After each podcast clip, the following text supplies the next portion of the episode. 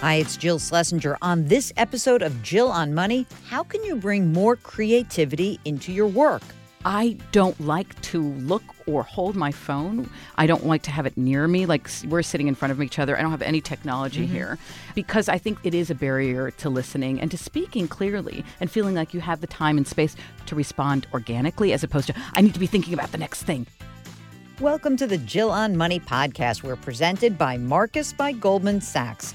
Sometimes our guests are really focused on your personal finances, but other times they're focused on you, your human capital, how you can make yourself better at work, get more out of your career. Today's guest is Tania Katan. She's written a book called Creative Trespassing. Tania says you don't have to turn into a corporate drone to kick butt in the working world. So, to help us learn how to be distinctly creative within our jobs, here's our interview with Tania Katan.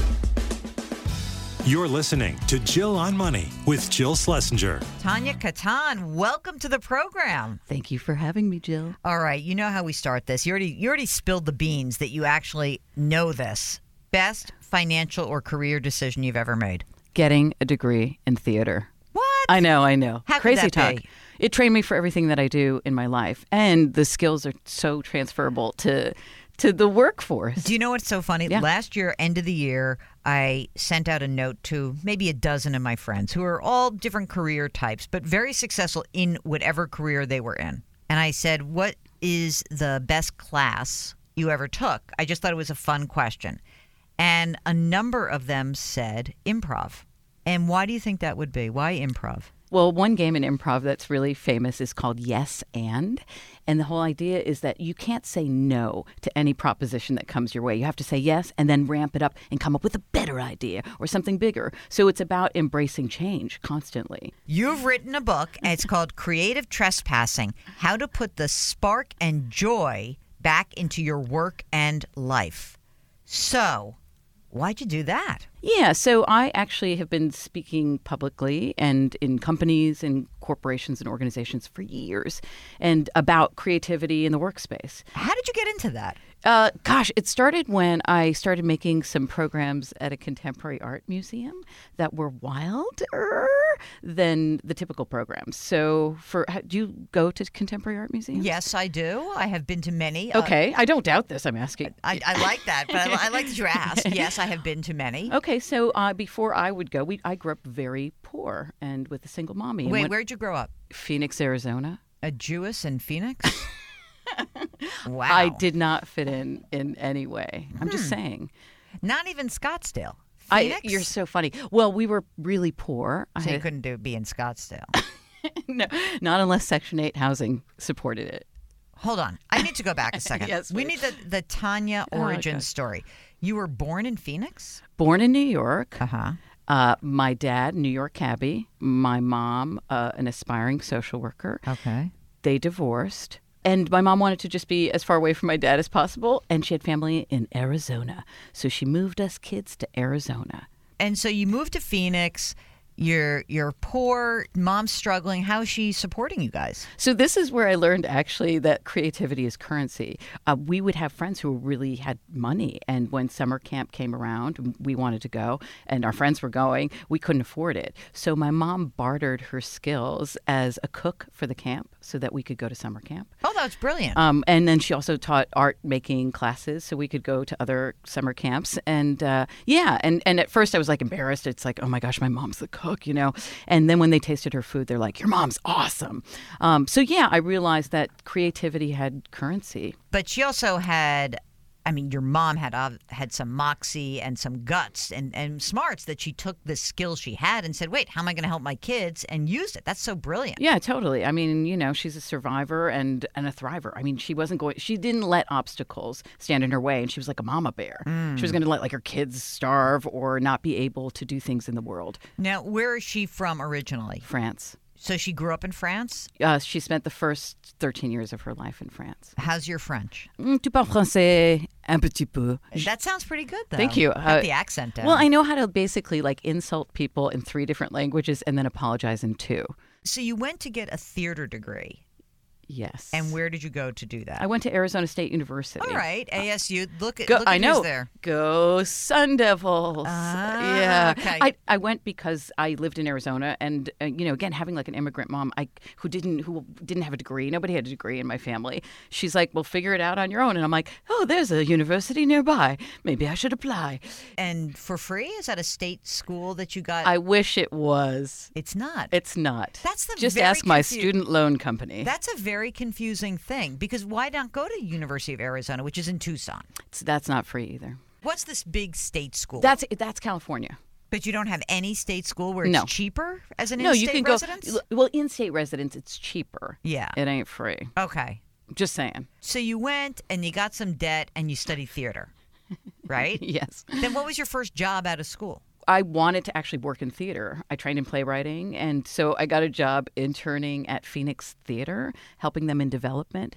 The only problem was I didn't know anything about like Excel spreadsheets, and my job was to reach out to donors and thank them. Oh. But I didn't know how to find the donors in the database, and then once I did, I think I thanked them for the wrong amount. So that didn't last very long. No, not good. Not good. not good a good skill set match. No. What did you do after that? After that, I really wanted to go into theater, so I left. Um, I, I got an internship in San Francisco at a lifestyle magazine, and went there and started writing plays that were produced. Wow. I didn't realize, however, that I wasn't going to make a living writing plays. Yeah, it was even better. I mean, then I jumped into all kinds of different jobs. I mean, I always had a slash mark, so it was like playwright slash barista Uh huh. you know, playwright slash print broker. I worked lots of different jobs and So industries. it's funny. So you're this very creative type, but on the other hand, you're like, I have this creative thing, but I got to make a living. And so you has have basically created a career where you've channeled that creativity and figured out a way to monetize it in a weird way, right? Yeah, totally. And so did that just sort of happen by accident or did you did you say, "Wait a minute. I can't make a living as a playwright. What can I do next?" How did that how did this evolve? Yeah, so I think it was actually after my 20s and literally working as like a grocery store bagger and a barista and all these different jobs, uh, I started to have this consciousness of like, what am I bringing to these jobs? Because I seem to be the same person and bringing in all these creative skills. It's just that the job is really different. The framework's really different. So, for example, when I used to bag groceries, I would engage my colleagues in little contests that were unofficial. I'd say, okay, how many grumpy customers can we make smile today? And that made the work go by faster, made it more fun. We didn't, you know, lose money for the company. And so I realized, oh, I have these skills that travel with me into different forms. And then that really blew my mind because I thought, wow, we don't need to be like in a job or in uh, an industry that's uniquely creative to be uniquely creative within our work. Is that kind of your message that wherever you are, you can be creative? Absolutely. And what about someone who says, I'm not creative? It doesn't matter. A lot of people say that. And so, creativity, I'm not talking about you need to be an artist or a painter or a writer. It's about using your imagination to create something. And whether you're an accountant or a marketer, you have to use your imagination to, you know, let's say you're an accountant. Accountants love to say, well, be creative with the numbers, Tania. Do you think that's a good idea? And I'm like, no, you don't. Like, you're not cooking the books, Ah. kids. Um, but however, sometimes in your accounting, you'll miss something. And if you start to ask, like, well, what if I missed that because I was at lunch earlier that day talking to a good friend and I forgot to record that receipt? So that's just accessing memory to find out what's missing or to solve a problem. You know, we, we do have two different sides to us. And I, I think you're right. Like accessing some of that creativity can really help. So, what happens with people who are pursuing something very specifically, like accounting, for example, or marketing, is they often have a rich creative life outside of the work that they relegate to the weekends. And so, with the book, I am not only saying, but showing stories and examples of how to bring that creativity that we reserve for, you know, the weekends into our nine to five, and that it actually fuels it and it helps us solve problems more easily. So, what is your feeling about sort of how much we should blend these two worlds? In other words, sometimes you want to just have something that's separate from your work life, and that's yours. You're a pianist or you're a cook or whatever you're doing. Is that better, worse? Judgment, no judgment? No, no, no. I, it's actually great. Uh, so the the key is though to maintain your creative, imaginative life. Period. So whether you're doing it on the outside, you're still bringing in that energy and problem solving because you're doing it in different forms. How did I create that song from the piano? Oh, I hit this one note. You can't help. Your subconscious will bring that in and fuel your regular work. So why does a company hire you right now to come in? What do you What do you think? The brass is seeking mm-hmm. and is it different than what you deliver what they want is a couple of things. One, a lot of companies, especially tech companies that are bringing me in, are all about innovation and about acceleration. So, you know, coming up with new ideas and then executing on them and moving quickly. And so the two the second part is about alignment. Any company, you know, they have their stated values. Here's what we believe and they're writ large. And then there's the on the, ground realities. And so I come in and I show them through my own work being embedded in companies and through artists, contemporary artists and people they might not ever pursue or be aware of in the world. And I show how to make a connection between thought and form, between the idea and how we execute on it. So, when you go through this process in a workplace, where do you get pushback? Ugh from every direction. That's actually pushback is a sign that I'm on the right track. However, uh, whenever I engage in creative trespassing when embedded in a company or organization, I'm always honoring the company, the mission, and the vision. It's not. It's about serving the greater good, not like serving me. Um, so that's first and foremost. Uh, I get pushback. Oh, I remember making a video series for a contemporary art museum where I would run around and interview people, and I tried to win Employee of the Month not earn it. The the board of directors and concerned citizens and others were like, "She's not working. Tania's just having fun." And I said, as if the two are mutually exclusive. Uh-huh. But what happened was I learned how to qualify and quantify what I was doing. So if I could show the numbers, I was hired to do X, Y, and Z, increase revenue streams, engage new audience members. And if I could show the numbers, which I did, then what can you say? This is Jill on Money. We'll get back to our interview in just a second. Now, if you've been listening to this show, you probably recognize that it's me, Jill, Jill Schlesinger. I'm also a certified financial planner, a CBS News business analyst, and yes, the host of this podcast called Jill on Money. Okay, today I am here to tell you about our sponsor, Marcus by Goldman Sachs. Despite the taboo, money is not only personal, it is social.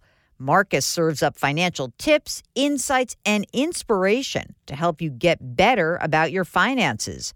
And you can join in on the conversation by following at Marcus by Goldman Sachs on Facebook, Instagram, and LinkedIn, or at Marcus on Twitter.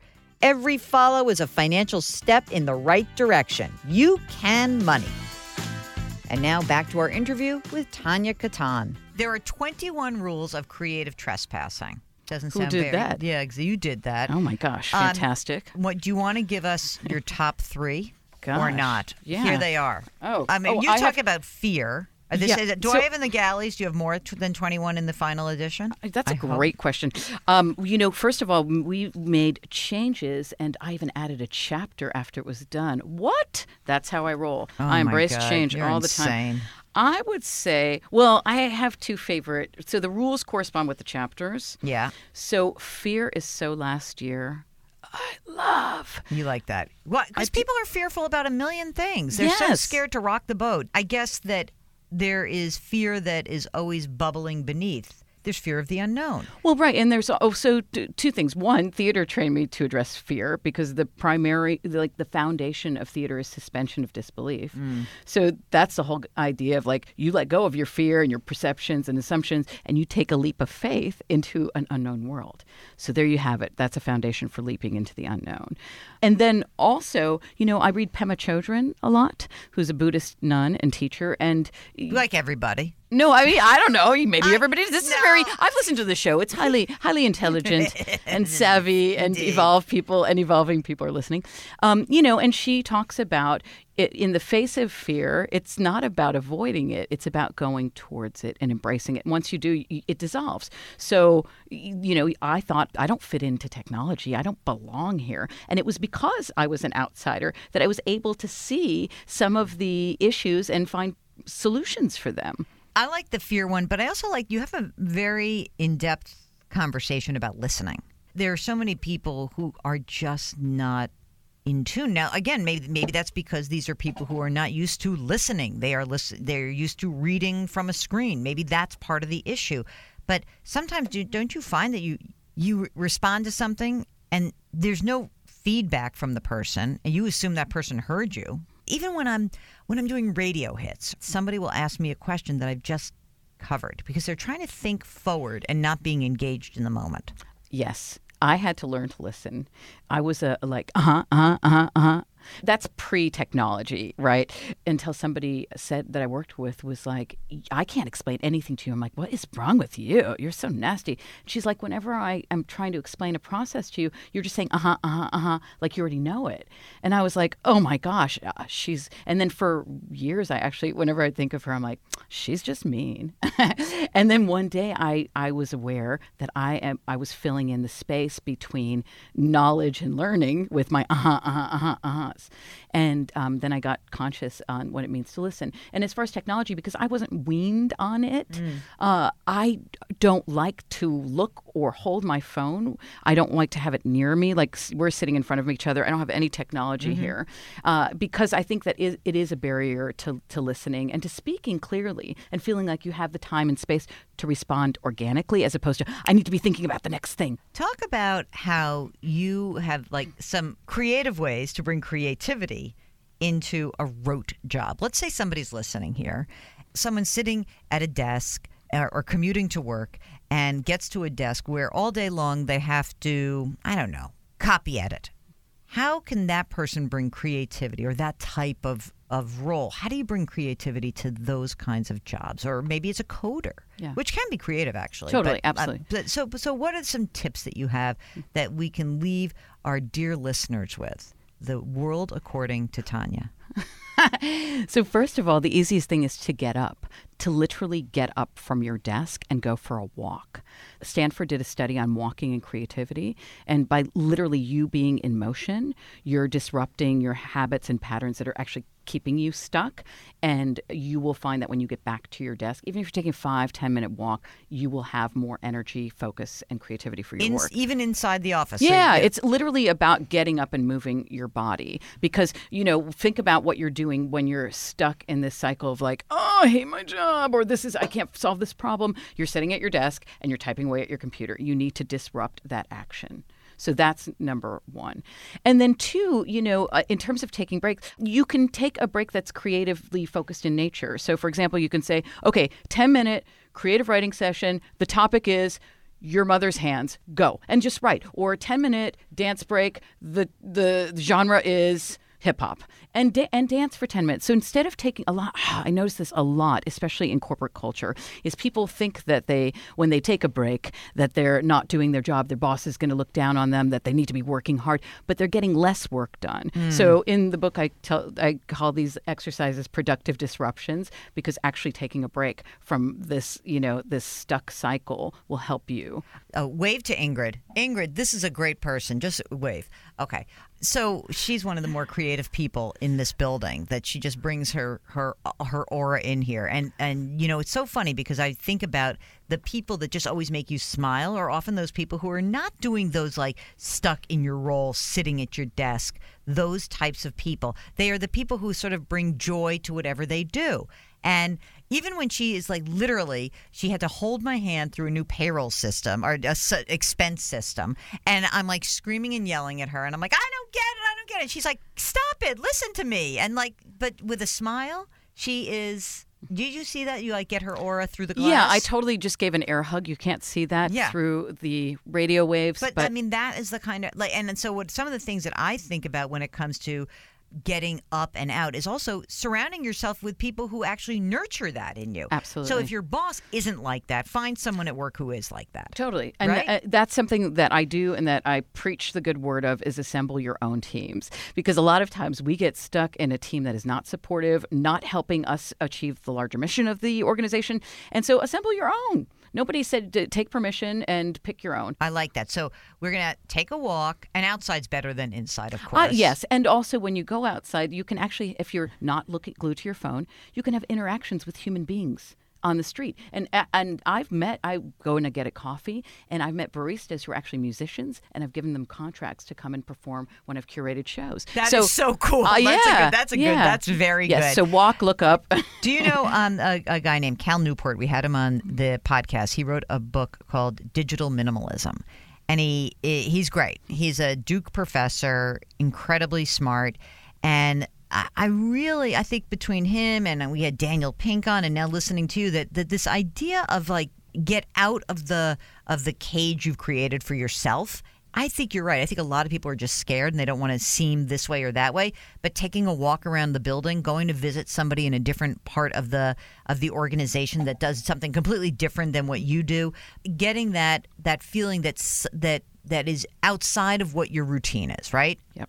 I often find that my greatest ideas come when I actually, because I do a lot of work from home because I have a radio line at home.